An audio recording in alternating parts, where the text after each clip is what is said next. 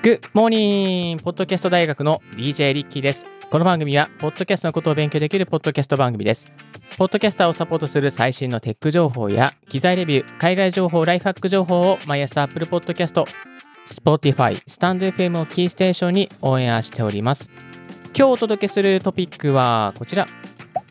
買って分かったオーディオインターフェース持つ M2、M4 のデメリットというテーマでお送りさせていただきます。あのオーディオインターフェースの持つから M2、M4 というですね、エントリーモデルがリリースされております。早2、3年ぐらい経過しておりますけれども、このコロナの関係の需要が重なったことも相まってですね、なかなか品薄な状況が続いていたんですけれども、最近やっとですね、あの島村楽器さんとかに入るようになりました。また Amazon とかでもですね、あの売られておりますけれども、まあね、少しずつですね、価格も上がってはきているんですけれども、まあ、まあ手の届く範囲でですね、買えるようになっておりまして、えー私、リッキーはですね、えーヤマハの AG06 から乗り換えまして、モツの M4 を今使わせていただいております。でこのモツの M4 なんですけれども、このですね、あの、マーク・オブ・ザ・ユニコーンというですね、もう老舗中の老舗中の老舗中の老舗中の老舗中の老舗の老舗何回とかわかんないですけど、老舗の中の老舗の持つから出しているエントリーモデルは、いわゆるエントリーモデルっていうのはですね、一番安いオーディオインターフェース、マイクがつなげるインターフェースですね、マイクをつないで、えーそしてパソコンに音をですね、集音できるようにするインターフェースなんですけれども、このですね、持つの M2、M4、インエントリーモデルの割には、10万円ぐらいするですね、この音の、えー基盤というんですかね、このね、あの機能がついているので、低価格ながらに、すっごく、もうすんごく音がいいんですよ。もう最近のこのポッドキャスト大学を聞いているリスナーの方ならすでに気づいていると思うんですけども、いやー、本当にね、これはね、いいです。いいです。音が素直に入ってきて、もうね、これを買って一番良かった。本当に嬉しい。もう後悔しない。そんな感じのですね、オーディオインターフェースなんですが、やっぱりちょっとね、ここは、あれやったな。ここはちょっとデメリットだったな。いや、買ってみて分かったなっていうところがね、3つだけありますので、まあ、それをですね、あの3つだけご紹介させていただきたいと思います。はい、行きましょう。でまず1つ目はこちら。ケーブルの差し込み口がなぜか手前にある。これはどういうことかと言いますと、このオーディオインターフェースのですね、この前前の方に向かってですね、ケーブルの差し込み口があります。具体的にはキャノンケーブルをですね、差し込む、えーこの差し込み口があるので、ケーブルがですね、ぶっちゃけね、邪魔なんだよね。うん。まあ、ケーブルの差し込み口って本体の後ろにあった方がすごく収納しやすいんですけども、手前の方にあるので、こうググッとね、こう、ケーブルを折り曲げたりしなくちゃいけなくて、なんかね、ちょっとね、邪魔くさいんですよね。えーっと、机に置いた時に、かっこはいい、ね、すごい黒でブラックでシックでかっこいいんだけど、ケーブルがね、前の方にね、差し込み口がある。ちょっとね、様が悪いっていう感じはあったりしますね。一つ目、その本当にケーブルの差し込み口が手前っていうのは、ちょっとそれがね、残念ではないかなというふうに感じております。二つ目がこちら。DSP のコントローラーがない。はい。えーこの DSP ですね、使うとですね、結構この、あの、パソコン上で、まあ、音を調整することができたんですよね。コンプレッサーをかけたりとか、イコライザーをいじったりとか、えー、ディエッサーをかけたりとかですね、そういうこう細やかな調整ができる DSP っていうのがあったんですけども、デジタルシグナルプロセッサーですね。でこの DSP が、まあ、ないので、あのーなんかね、細かい音の調整がちょっとしづらいっていうのがありますね。調整するためには別途、まあ、そういう編集ソフトとか DSP 付きのマイクプリアンプを買わなければいけないっていうですね、ちょっとしたデメリットが、まあ、あるっていうのが、まあ、本音のところですね。前使っていたヤマハの AG06、AG03 はですね、DSP のですね、アプリケーションがついているので、まあ、収録をしながらですね、低音域を上げたりとか、えコンプレッサーかけたりとかっていうことができる代物でした。えー、ですけれども今ね、音はですね、ちゃんと収録した後にイコライザーとかですね、えー、オーディオリペアソフトで収録、編集するっていうような流れになっております。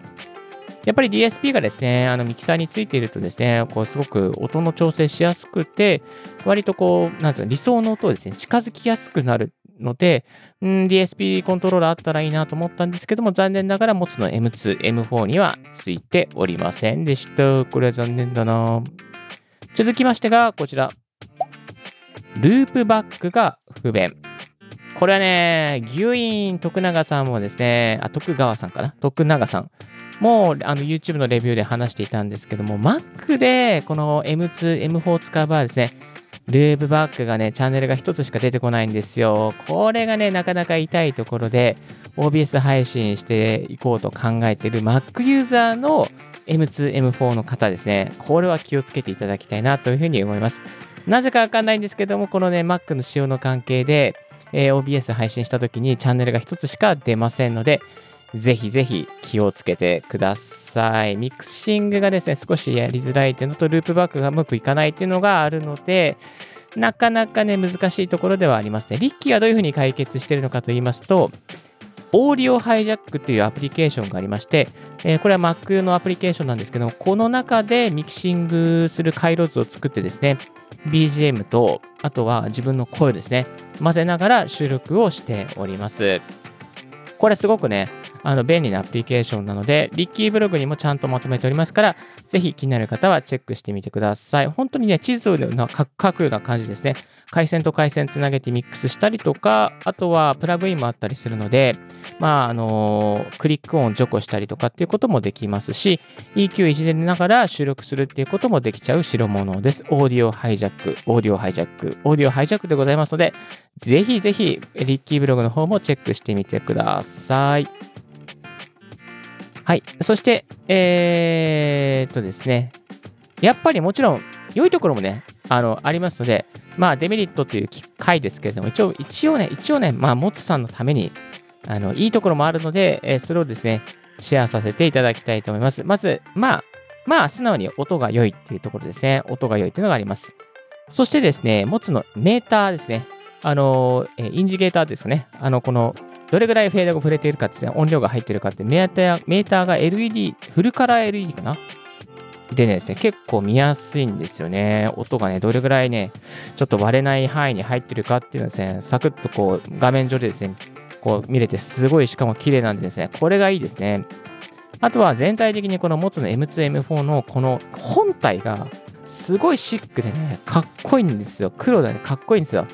だから部屋とかのインテリアにめちゃめちゃ合うし、スタジオにもめちゃめちゃ合うしっていうところですごくすごく気に入っております。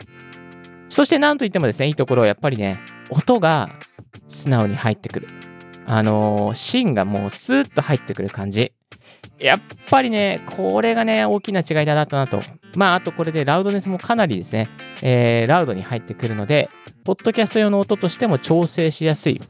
えー、ポッドキャストだったら 16LKFS っていうですね、単位に合わせないといけないんですけども、もうほぼ16、マイナス16に合ってくるので、いやー、何もしなくてもですね、いい音で配信できるようになったのは、やっぱり M2、M4 があったからだなというふうにね、強く感じますね。はい。今日は買って分かったオーディオインターフェース持つ M2 and M4 のデメリットということでご紹介しましたけども、最後はですね、ちょっと熱くメリットを語ってしまうような回になってしまいましたけど、やっぱりいい。でもちょっと不便なところが3つある。これがね、持つの M2 and M4 でした。ぜひ皆さんのですね、新しいオーディオインターフェース買う参考にするなる情報であれば非常に嬉しいです。今日もここまでお聴きいただきありがとうございました。今日の合わせて聞きたいは、持つ M42 週間使ってみたレビュー、音調整した内容をシェアという過去の絵を紹介させていただきます。持つの M4 を使ってみて実際にどんな感じで音の設定をしているのかについて音付きで詳しくリアルにご紹介しておりますので、ぜひこちらの過去オンエアもチェックしてみてください。そして今日の最新のポッドキャスト関連ニュース、実況配信の必需品もレイザーが手掛けるとこうなるレイザーオーディオミキサー発表ということで、新しいですね、あの、オーディオミキサーのですね、紹介をレイザーがされて、あ、レイザー、レイザーがしてるんじゃなくて、レイザーが販売して、えー、おります。このね、あのー、オーディオインターすごく小さくて、えー、キャノンケーブルも入って、っていうことでですね、かなりいろいろな音調整もできるようになっているとですね、レーザーオーディオミキサーということなんですけれども、なんかすごくね、本体シックで、まあ、黒でですね、えー、そしてメーターのところもカラフルで、非常になんか暗い中でも見えるような、まあ DJ とかしてる方ですね、使いやすい機材じゃないかなっていうふうにですね、感じられて、えー、います。ビープ音もあったりね、したり、あと4チャンネル入りますしね。だから、まあ小さいからなんかこう、うん、ポッドキャストのこう、なんつうの、どっか外部会場行った時のポッドキャストの収録の機会として使うなんていうこともありですね、これね。うん、なかなかいい音そうなので、ちょっと後でちゃん詳しく YouTube をチェックしてみたいと思います。今日のレディオはいかがでしたでしょうか？リッキーのツイッターで毎日ポッドキャスト情報やライフハック、ガジェットに関する情報を発信しております。番組の感想は専用メールもしくは専用フォームから新着を見逃さないようにするには無料サービス登録便利。あなたの朝時間にポッドキャスト情報が必ず一つ届きますよ。Thank you very much for tuning Ricky's Podcast 大学。This podcast has been brought to you by DJ リッキーがお送りしました。How wonderful and fruitful day 素敵な一日を。バイバイ。This podcast has been brought to you by DJ Ricky.